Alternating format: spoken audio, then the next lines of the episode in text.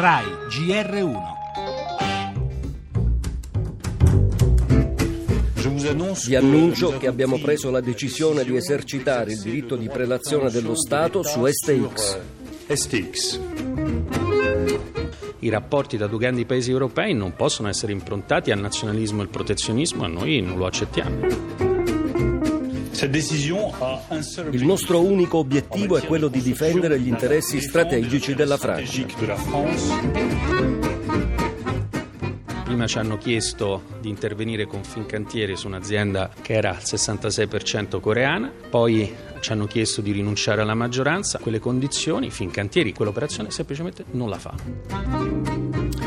E il braccio di ferro tra Parigi e Roma nelle prese di posizione, le avete ascoltate, del ministro francese Le e dell'italiano Calenda. E in ballo un'idea di Europa, sicuramente la scelta politica di contrastare nazionalismo e protezionismo, ma anche concretamente sono in ballo commesse milionarie e anche militari. E un balletto pare quello del governo francese. Per ora lo scontro è a distanza, martedì il faccia a faccia tra i due governi.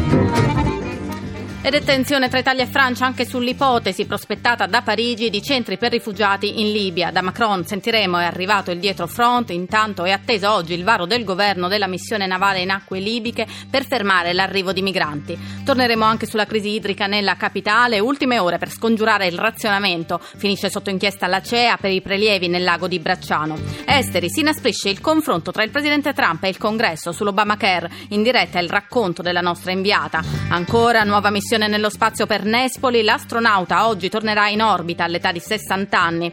La mostra del cinema di Venezia, al Lido dal 30 agosto al 9 settembre, svelati i protagonisti di questa edizione. Infine lo sport, Milan buona la prima, preliminari di Europa League, superato 1-0 il Craiova.